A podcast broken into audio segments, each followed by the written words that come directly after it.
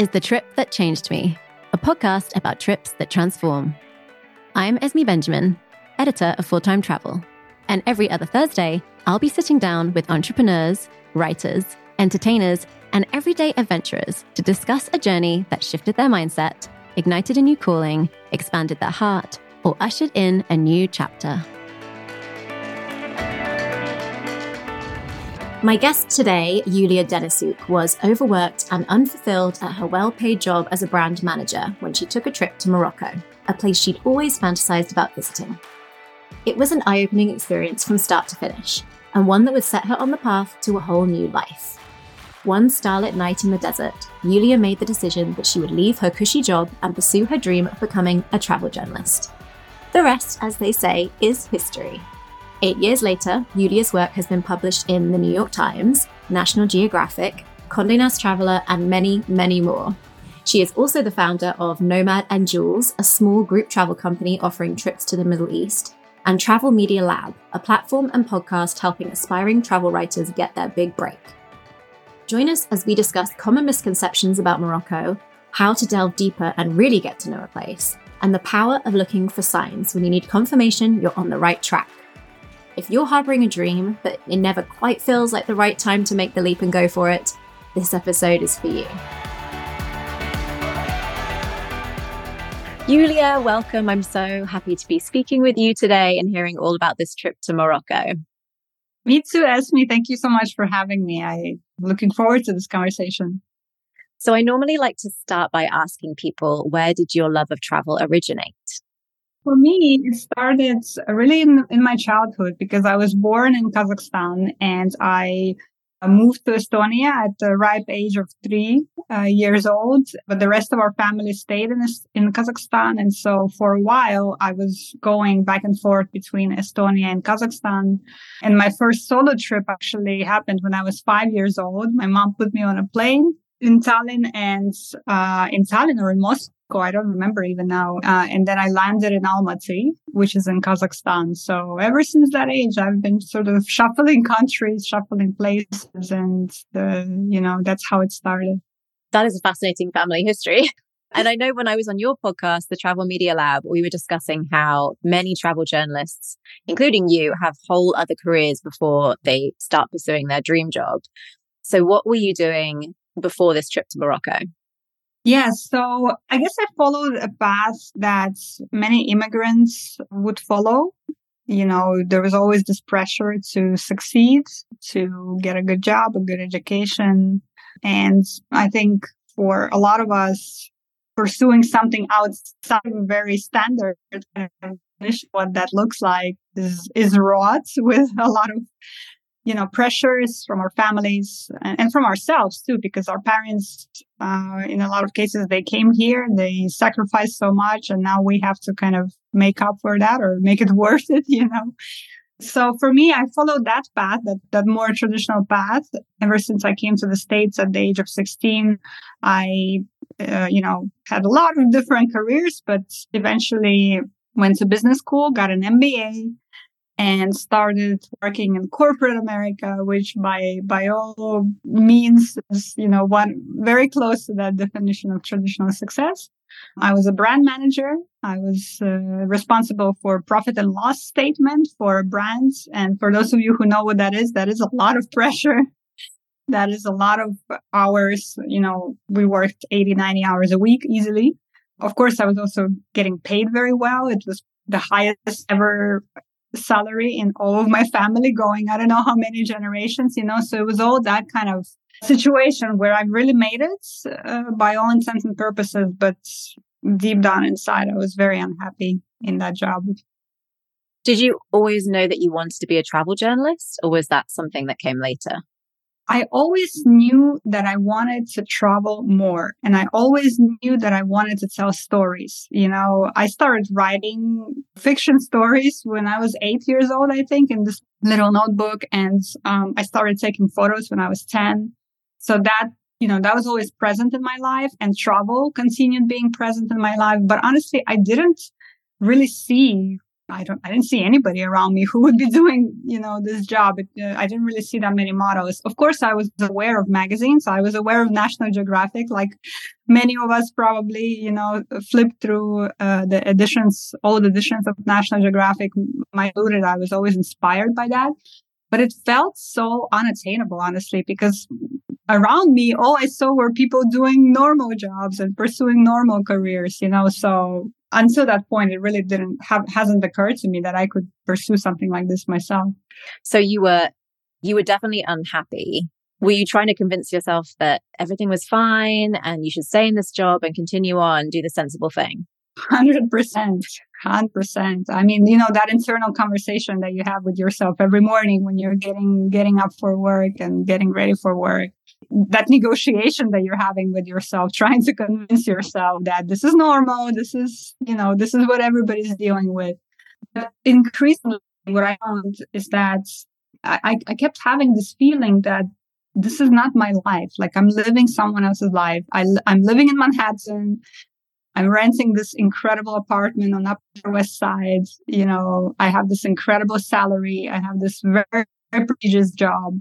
And all I'm doing is sitting behind PowerPoint and Excel and me- endless meetings all day. You know, people in corporate environments will understand that or resonate with that. You know, just an endless barrage of emails, of presentations to upper leadership and or the politics that come with that as well. It just felt like I was living this double life. You know, one life I was r- really working or trying so hard to succeed in this corporate world and climb the ladder and do all the things I'm supposed to do. But when I came home at night after work, I felt deeply unsatisfied. And I was questioning this, this path that I was on. And so tell me about how the idea for the trip to Morocco came about and why did you pick Morocco? Why was that really calling to you at that time? So this is a really interesting conversation that we can definitely get into. I was fascinated by Morocco for a long time. I don't even remember, to be honest, where I first learned about the country of Morocco, but in my mind, I now recognize after doing the work of travel journalism for a while that I had a very romanticized and yes, this idea of the country that was very rooted actually in Orientalism. If you know what I mean, it's very exotic. It's very foreign, totally a victim of that kind of stereotype, really. Not only Morocco, right? Many countries around the world are subject to but that was the idea that I had in my mind. And that's kind of what I was hoping to see when I, when I would come to Morocco. And yeah, it's an interesting conversation because now, of course, I recognize that I was subject to that stare and, you know, I, I was expecting and looking for something in the country that actually didn't exist there or existed only in the touristic uh, pockets of the place where people were actually playing on those because that's what tourists are expecting, you know. But the real country is very, very different, and of course has many layers, much complexity, which I learned all about on that trip. Um, so walk us through your itinerary as well. Where were you hoping to go in the country? So I was really fascinated by the idea of the mountains. You know, I love the mountains in general. So uh, I wanted to see the Atlas Mountains and I wanted to see the Rif Mountains in the north of the country as well. And I think I was really swayed by, again, those kind of exotic description of what Morocco is, you know, wading through the Medinas of Marrakesh and of Fez or seeing the the countryside and seeing the mountains. And I, I even remember I, I wrote a blog post about wanting to go to Morocco and I was really playing on all those stereotypes. I remember talking about the bands who were, who were playing in the streets, the snake charm definitely mentioned snake charmers a couple of times. My trip, uh, as I started planning it, it took me to all, all throughout the country. So we started in the north uh, of the country in Chefchaouen, of course, because you know everybody wants to go to Chefchaouen. It's such a interesting uh, city. We made our way down to Fez and to uh, Marrakesh, and we went and saw the deserts and Casablanca and a few other places as well. I think I went to Morocco in 2005 with some friends from school and it was amazing. We had no money, so we were staying in not fancy places at all. But it is one of those places that just feels very atmospheric. Mm. And there's so much to see there. I don't know, even like the, the sound of the court of prayer, the smells, like it's very sensory. Can you try and set the scene for us for anyone who hasn't been before? Yes. So that's what struck me. I remember when I first came to Marrakesh, that's what really struck me the pink walls of the city especially at sunset when the sun, the very hot North African sun starts to set, you know, the light is perfectly golden and pink and it reflects on those pink walls and it makes them even more pink. And then you see the Atlas Mountains in the, in the distance and they are becoming pink as well. And then the call to prayer starts from all around you and the pigeon, the flocks of pigeons are flying and the palm trees are swaying and the air is balmy. And there's sort of this you know uh, chatter on the streets everywhere. There is this energy. It's it's energetic the city but it's also calm somehow. You know it's an interesting combination of that. And it has this chic that people from all over the world have been looking for you know they've been coming to morocco for a long time especially marrakesh hoping to become part of that chic spirit i guess of the city but i, I remember just being so enamored by the, all the visual uh, vibrancy and colors of the city. It was so wonderful. It also is one of those places where it feels like so much is happening behind closed doors. You know how you'll go down like a really nondescript alleyway and there's just like a plain door. But if you go through the door, there's mm-hmm. like an incredible riad with a fountain in the middle and like people drinking mint tea and it just feels like it's full of life but there are so many nooks and crannies to explore and so much that you can't see that's happening but you feel the energy of it Absolutely, yes. Or or hidden gardens and hidden cafes and so many different places. Yes, I, I agree. Uh, donkeys crossing the streets, you know, motorcycles, fresh bread. I remember, oh my God, one of, one of the things that me and my friend, because it was me and my friend that went on that trip. I remember we found this snack called Malawi. If I remember correctly, it's called mm-hmm. Malawi. It's this bread that they prepare just in front of you. You know, they put it on a grill and it's fresh and it's hot and it's like stretches and then they put some fresh honey on it and then you just devour it right there on the street and i remember we ate so much of that malawi snack that was present throughout all of our days there and it was just fabulous absolutely fabulous yum that sounds so delicious mm. and i know that you also hired a guide to take you into the desert and I'm curious to know if you usually hire guides because it's something I think I'm more open to doing the older I get. Because when I was younger, I think I preferred to just find my own way and set my own agenda. But now I realize that if you want to get to know a place in a deeper way, having somebody with you who really can tell you like the history and the culture and explain all the little things helps you have mm-hmm. so much more of a rich experience than you would have had just making your own way.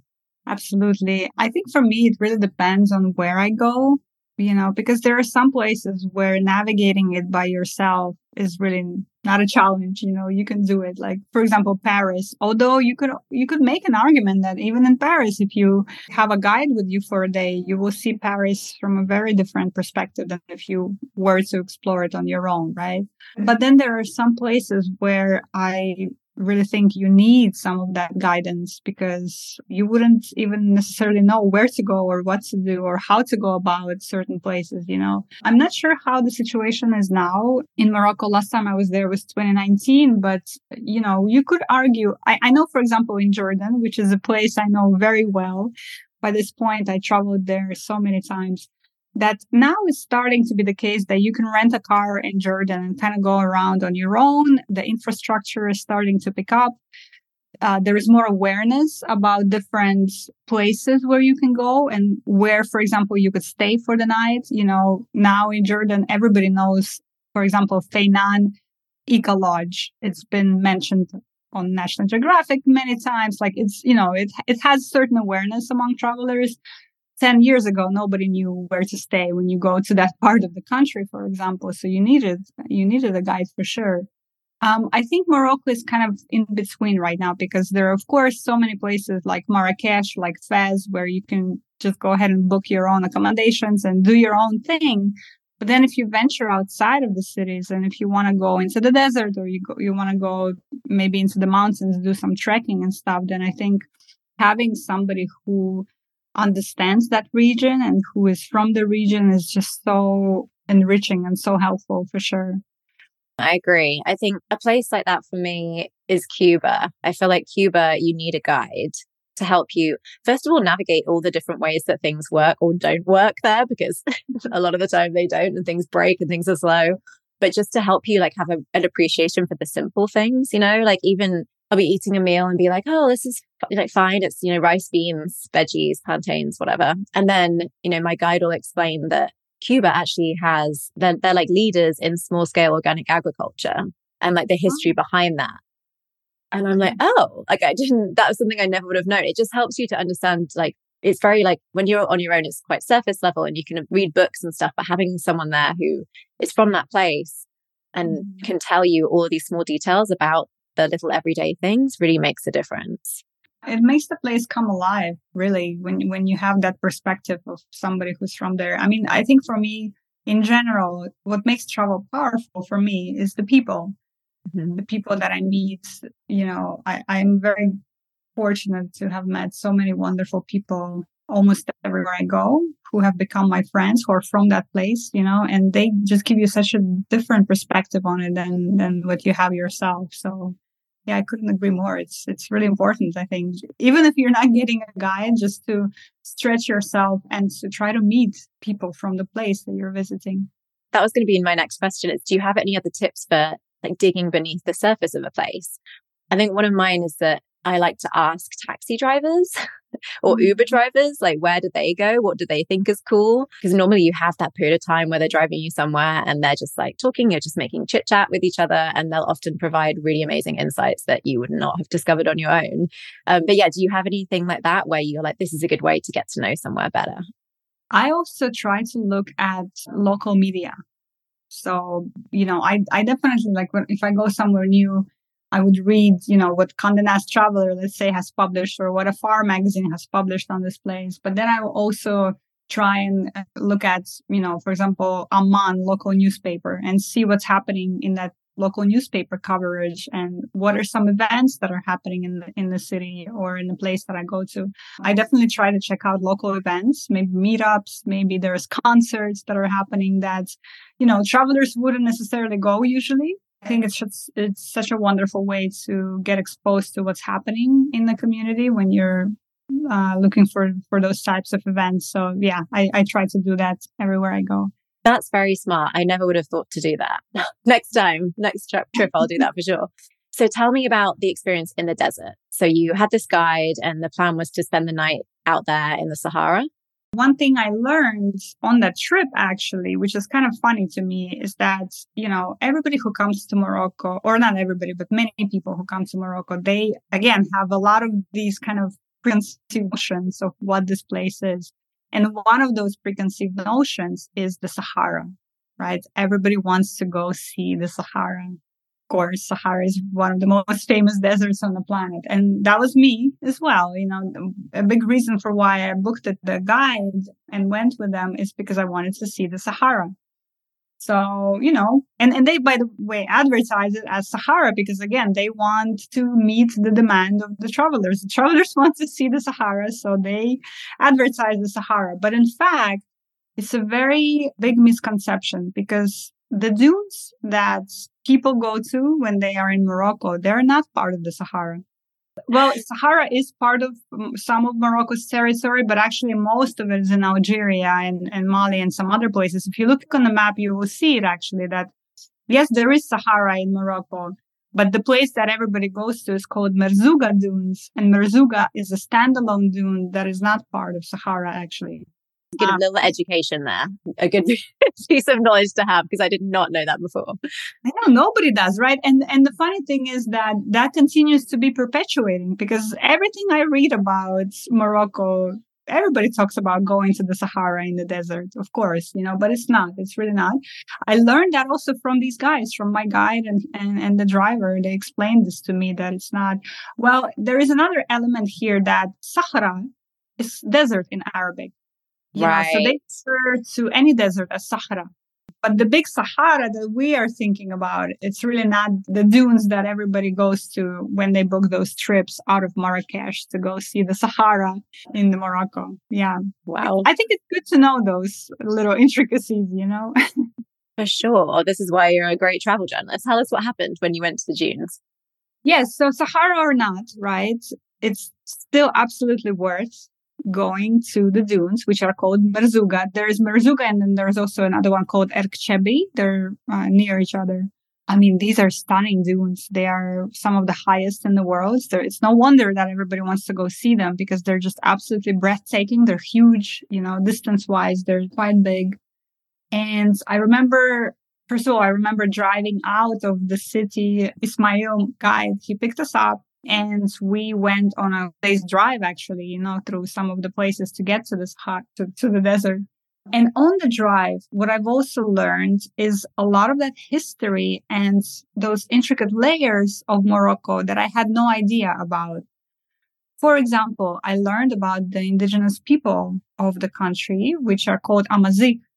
Now the westernized name for them is berbers I also learned that Berber is a kind of a derogatory name because it comes from Roman times. It's a Latin word that is translates as barbaric. So it's the barbarics. You know, the Romans called them the barbarics, the Berbers. So they actually don't like that word. They don't like to use that word. That's uh, on that road trip. I learned that you know they call themselves Amazigh.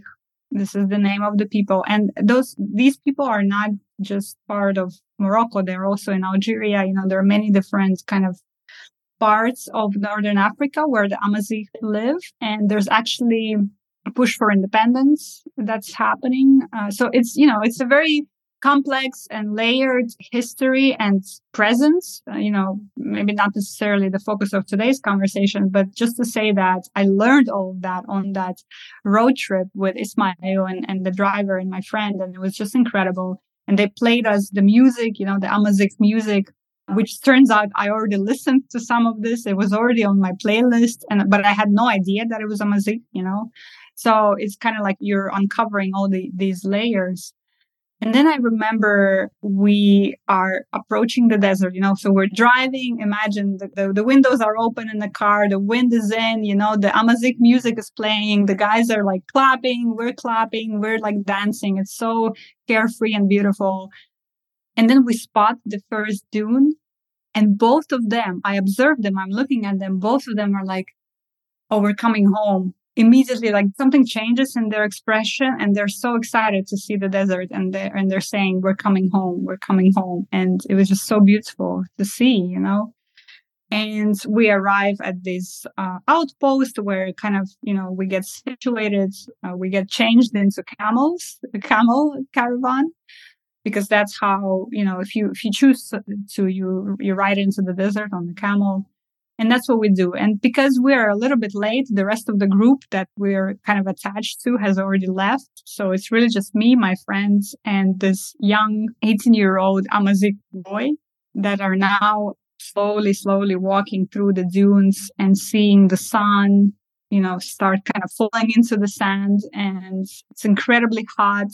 I'm sitting on my camel and I just feel like I'm just in this very different world from everything I've ever knew and you're slowly entering into that world, you know? And I like to say that the music, the Amazigh music, it has a very certain rhythm to it, you know? It's a very like, and, and I actually realized then that the rhythm is kind of akin to like a camel walking, like, you know, like this. It's, it's kind of like moving, but not going very fast, but in in a very certain slow rhythm. It's just such a, beautiful memory. Even now, when I think about it, it's like I'm tra- transported into that place, you know? So again, Sahara or not, it's a very special environment and experience for sure.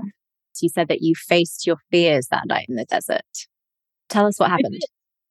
I did. So it took about two hours to get into the camp where we were staying in the desert. And by that time, it was nightfall, you know, and of course, there is no lights. There is no nothing. There is a fire that they're kind of tending to. And we're about to have our meal. And I remember climbing up to the top of the dune and seeing the first star, you know, alight in the, in the horizon. And I just had this feeling like, Yulia, this is it.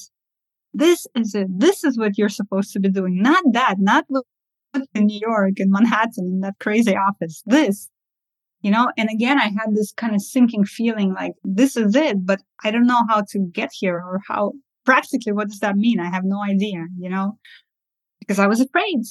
I was afraid to, to leave my job. I was afraid to lose my salary. I was afraid what, what would that mean for all the years that I went on this path? What, what would that mean for my family? You know, all these things. I was also afraid of what if I turn out not to be great or not successful in this new endeavor? What is, what if I'm a epic failure? You know, like all of those things. So I went up to the dune and I saw that first star and I kind of just stayed with that feeling. And then I went down and, you know, we had our meal. We, we stayed by the fire. And by the time the dinner was over, I went back to the dune. And by that time, it wasn't just one star. It was this myriads of stars. You know, if you see that for the first time in your life, you're like, oh my God, what are we doing wrong in the cities? Because every night this is available to us, but we never see it because, you know, because of all the artificial lights and everything that we have in the cities. But when you see it for the first time, it's just such an incredible feeling. I was really overtaken by awe in that moment, you know, and I remember just falling down on my knees. It's going to sound cheesy, but really I was just overtaken by how incredibly beautiful it was. You know, this carpet of stars just all over me. And I'm on this dune by myself in Morocco. It was so beautiful. And I fall down on my knees and I start crying and start crying. And suddenly I just feel this relief, you know, just so much relief. And as if somebody is telling me it's going to be okay. Yulia, you're going to be fine. It's all going to be fine. And by the time I stand up, I notice this boy, his name is Mohammed, the 18 year old. He was actually sitting near and kind of just making sure I was okay, you know, quietly, respectfully sitting to the side. And as I stand up and I start walking down to the dune, he tells me two words, the only words that he said throughout the whole night. He didn't have a lot of English and I didn't have a lot of Amazigh, so we couldn't really speak to each other. But that night, as I was walking down the dune, he told me, the night is young. The night is young. For me, I took it as a sign, honestly, because of course, I don't know what he meant by that. And honestly, now that I think back to it, I'm not even sure if it was him who said it or some divine providence because now that I recall the story, it doesn't even make sense that, like, why would he say that, you know? But he did. I remember clearly hearing him say, the night is young. And I interpreted it in so many different ways. But one of the ways I interpreted it was in that, Yulia, you have so many years ahead of you. You can try whatever you want. The night is young. Go ahead and do what you want to do, you know? It was a breakthrough night, really. It was a breakthrough moment that happened I came back stateside. Really, something changed in me. Something very important changed in me. I no longer saw this job as the only answer or the only way or this career path as the only way to go forth in the world, you know? And about six months later, I was no longer a brand manager. Wow, I got hairs like the hairs on the back of my neck are standing up from that story. It's amazing. Have you heard of the sunk cost fallacy? Yes. That's what it's making me think of. Because I think we do get this idea that the more time and energy and maybe finances we poured into something, the worse it feels to we're like we can't quit that thing now otherwise it would all be pointless and it does feel as we get older it can feel like i'm too old to, to have a yeah. second chapter you know to have like the second act but it's really not true and it's amazing that that you had that realization that night and it was so profound that you came back and changed your whole life Absolutely. Yes. I, I, I agree 100%. And I mean, so many chapters, right? The people who can continue reinventing themselves again and again and again throughout their age. I am always in awe of these people. And I think for me, they're such incredible, I don't know, role models, if that's the right word, but maybe beacons of hope and inspiration that you can do that because you're right. Like we get so entrenched in whatever it is that we're doing and we feel like there is nothing there is no alternative anymore because I've I've been on this path for so long but it's it's just not true. It's just really not true. So, you know this this boy Mohammed thanks to him as well for for being so poetic like you said and pointing that out you know? So then how did you make the leap to pursue travel journalism? What did that look like for you? Because as you said, you didn't know anyone in the industry, you know, you didn't have any mm-hmm. particular role models. You're coming from a complete other world in corporate America. Where did you begin? Did you just start pitching things to publications? I didn't even know that you're supposed to be pitching. Like, I honestly didn't know what the whole process looked like. I started by doing what probably a lot of people when they're starting out are doing. It's just like knocking on so many doors and pursuing so many crumbs of potential things a lot of which don't even make sense in hindsight or or don't work out. For example, one thing I started doing is I started uh, well I, I, I was actually already going to TBEX conference, T- travel blogging conference. I even went to it while I was still in corporate because you know that kind of yearning was in me. So I, I remember taking time off of my work and going to the conference and stuff. But I started going to more conferences like this and started to try to meet people who are in this industry and started reading a lot more magazines and going on their websites. The first ever pitch that I sent to was to National Geographic, Traveler magazine. and uh, by that time, they were still, surprisingly, they were still accepting paper submissions. Oh, wow even though it was 2016, it wasn't that long ago. It was because that's when I really started pursuing this career path. So 2016, I remember going on their website and looking at, you know, how to pitch National Geographic and they had this instruction that you send us a query with a cover letter and, and a pitch and, you know, address it to this DC, whatever address. And I did that. I mean, it almost feels like that's a better way to stand out than just dropping an email because then, you know, someone actually has it in their hands and then they probably will definitely open it, whereas an email is easily missed. Yes, actually, that's a good point. But I don't know because I never heard back from anyone on that idea. And, and now, you know, I, I actually teach travel journalism now. And in one of my programs, I actually show people that original pitch. And I show them, idea.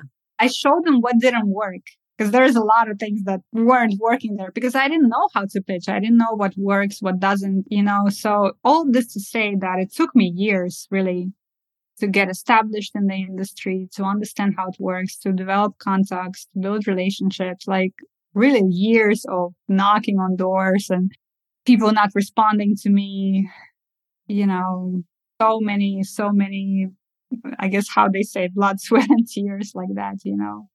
But I think for me, the difference was that I was on the other side of it, right? I could probably turn around and call one of my corporate recruiters and say, Hey, you know, find me another opportunity or something. I was on that side where I made good money. I was a prestigious brand manager at one of the world's sexiest brands and, and companies. And I was so deeply unhappy with that.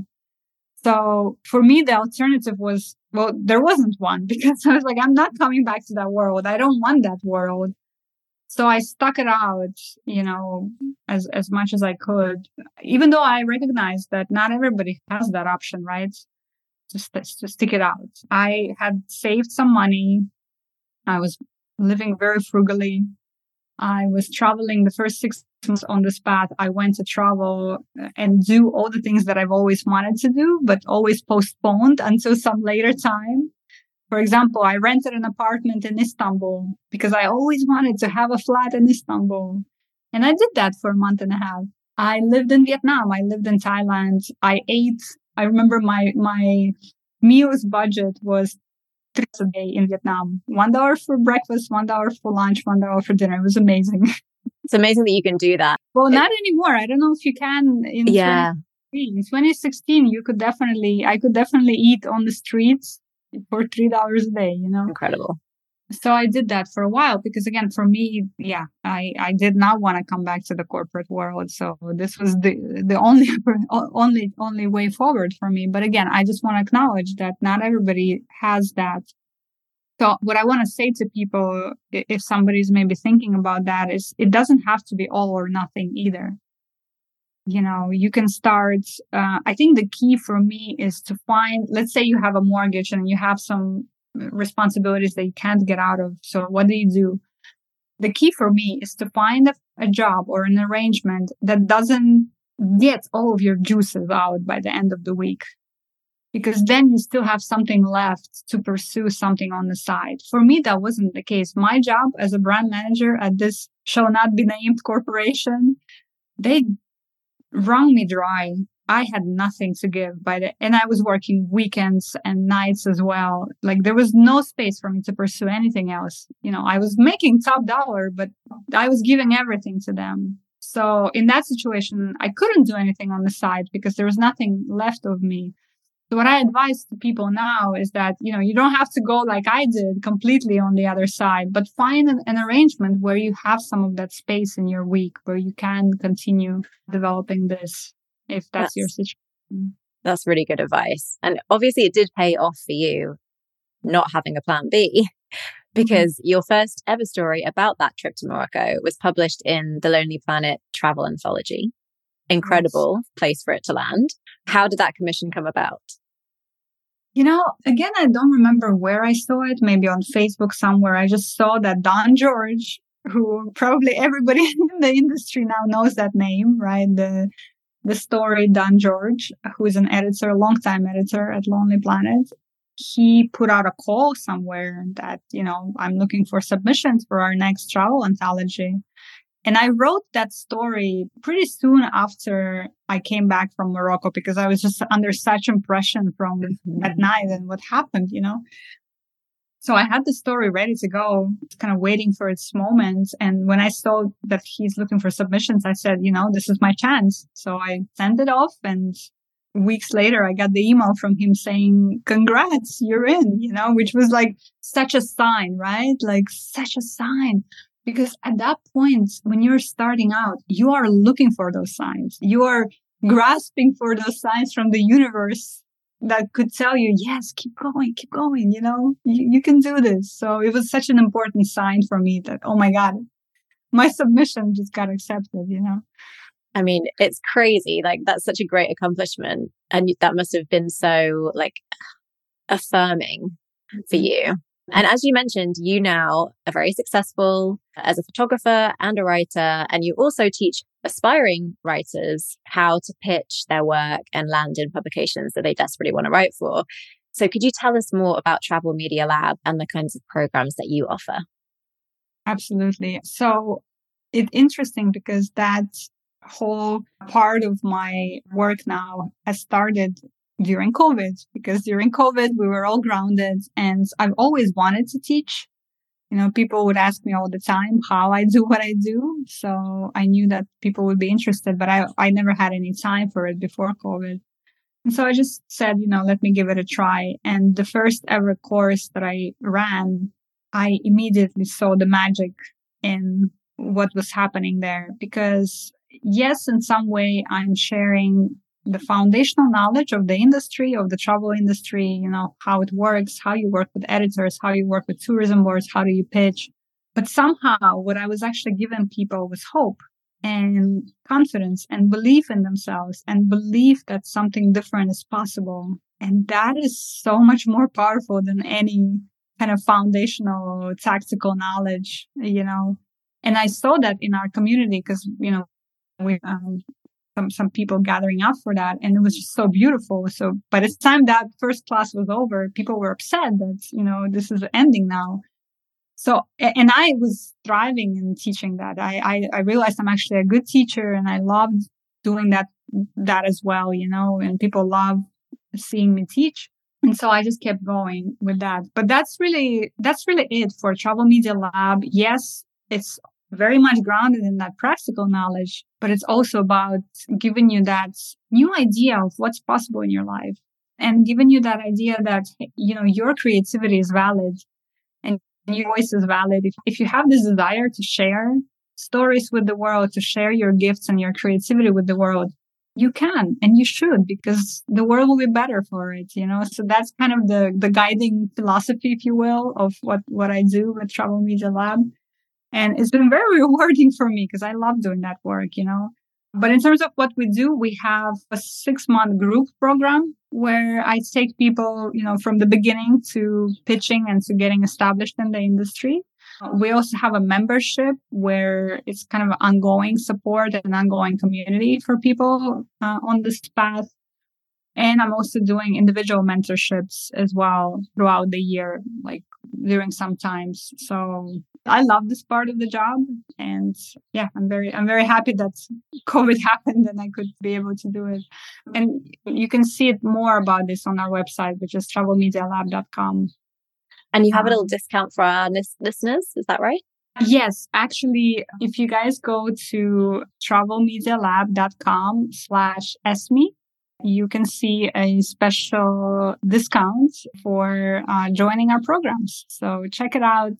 Uh, you can see it all there on travelmedialab.com slash esme people should definitely do that if you're ever interested in, you know, writing stories about the places you've been and really getting into that side of things. I think it's such a valuable offering that Yulia has. And I wish that I had been able to be a member when I was first starting out, but this is the first time I've ever met someone who's doing something like this. I think it's so valuable.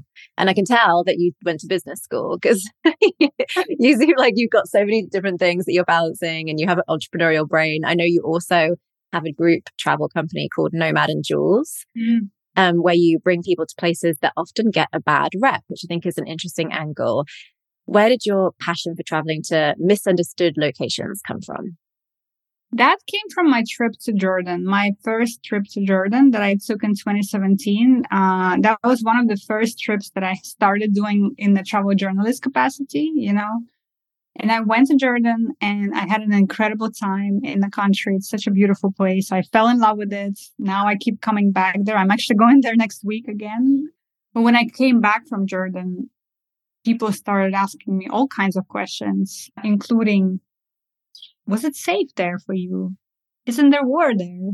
Isn't there terrorists everywhere? Isn't there a conflict? How is the Middle East? You know, so in a kind of ironic twist, I now came face to face with those stereotypical notions of places that we have that I, I first had when I went to Morocco, you know.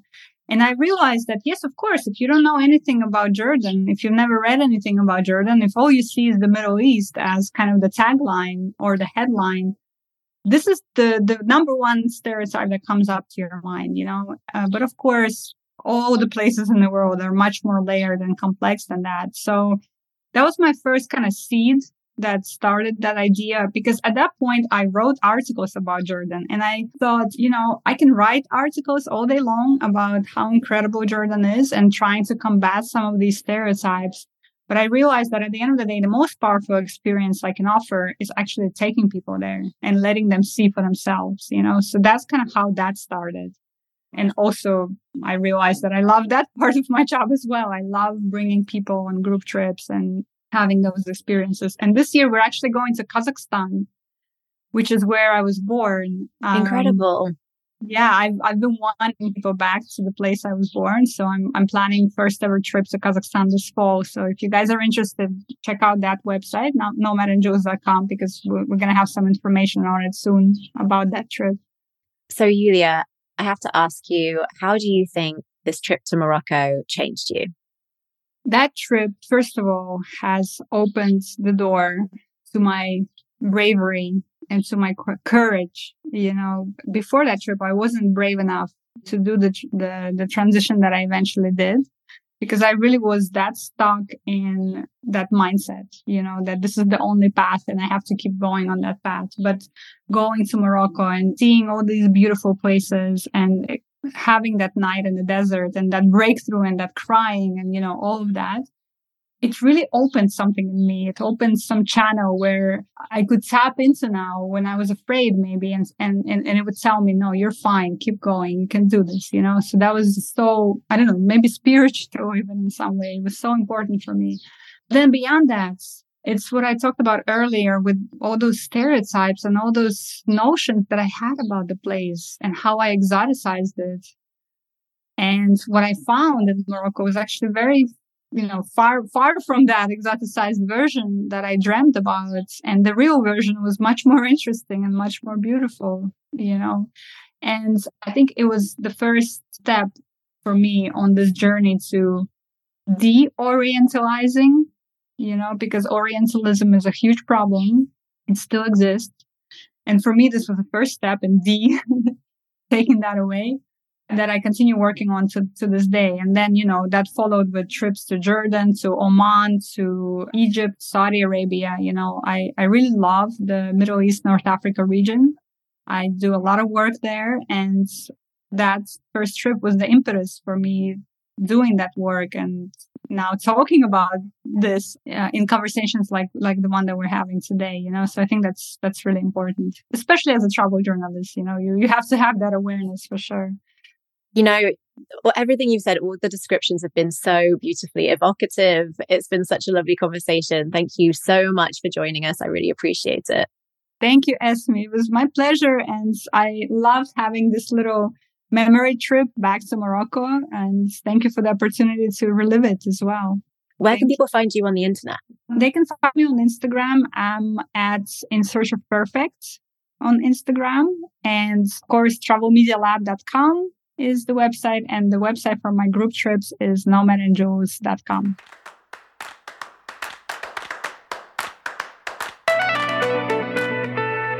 And before you go, I'd love to do a quick fire round if you're open to it. Sounds good. Okay.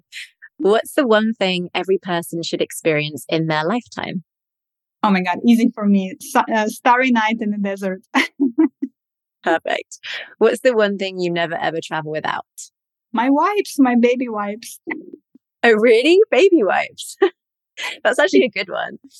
Well, you know, before brand manager at this corporation, I was a brand manager at Huggies, uh, which is a well-known childcare brand, and I was a brand manager in charge of Huggies baby wipes. So that stayed with me, even though I'm no longer a brand manager. It's very useful on the road. Very, very useful. It really is. If you could teleport anywhere just for the day, where would you go and what would you do? Oh my God. I'm just going to continue with this uh, theme right now because Wadi Rum is the place, my favorite place on earth. It's the desert in the south of Jordan. I just had a piece about it uh, come out at Condé Nast Traveler. But this is one of my absolutely most favorite places on earth. So if I had a chance to go to Wadi Rum right now, I would. What's an under the radar destination you would recommend to other travelers? So I recently uh, took a trip to Sierra Leone, which is uh, in West Africa, and it's a country that's been through a lot in recent years. Uh, they had a civil war in the 90s. They had an Ebola outbreak in 2015, I believe. But right now, they're really working hard to uh, increase awareness about the country and uh, have more travelers come and experience it. And it's an incredible uh, place. Very beautiful, amazing coastline, beautiful food, beautiful people. The history is very important actually, especially for the US because it was the, the gateway for ships coming off of Africa and into the Americas. Really beautiful place that not, uh, I think enough people know about or, or are putting it into their travel plans. So yeah, definitely check it out. That's a great one. I know you're a photographer as well. So what's your top tip for taking a great photo while traveling? Lights. Pay attention to the light. the light is what's going to make or break the photo. You have to start seeing the scenes that you move through in terms of light. How is the light? Is it soft? Is it harsh? Uh, is it diffused? Is it really on, on somebody's face? Start learning how the light works and that's going to make sure that you have amazing photographs as well. What have you been most surprised to learn about yourself through traveling? How trusting I am of people and how I tend to see the best in them you know, and it actually, knock on wood, reciprocates in me because I always meet just the most incredible people. And with very few exceptions, I very rarely have bad experiences when I travel. You know, I believe the world is inherently good, even though there are a lot of challenges in it. But I think that helps me move through the world in a very kind of trusting and open way, which, which helps when you travel, I think. Do you have a recommendation for a podcast, a show, or a book to stay entertained on a long journey? Oh my goodness, so many. You know, I love podcasts. I love podcasts so much. I'll say that Far Flung is a great podcast from TED. It's kind of a mix of journalism and travel podcast because they go to different countries around the world and they uncover very interesting stories in each of these places. So definitely check it out. On Being is one of my absolute favorites on living and spirituality and poetry and so many other different themes. And the one you feed is the one I started re- listening to recently. And it's actually a podcast that inspired my latest story about Wadi Rum. So check that one out as well. It's called The One You Feed. The One You Feed. Interesting. Mm-hmm. And finally, where is next on your bucket list? So I don't necessarily have a bucket list, to be honest. I was just having this conversation with someone that as a travel journalism, your threshold for incredible is so much higher. It's, it's going to sound probably horrible, but it's true. You know, we like already this year, I went to the Arctic Circle. I went to Sierra Leone. I went to the Mediterranean coast of Turkey, Doha, Qatar, and I'm about to go to Botswana, you know, so I don't so much go on bucket list. Rather, I am looking for interesting stories that I want to pursue. So, for example, I want to do a story in Kazakhstan, which is another reason why I'm coming back there because we're going to this very deserted and unpopulated, strange region of Kazakhstan that nobody knows about.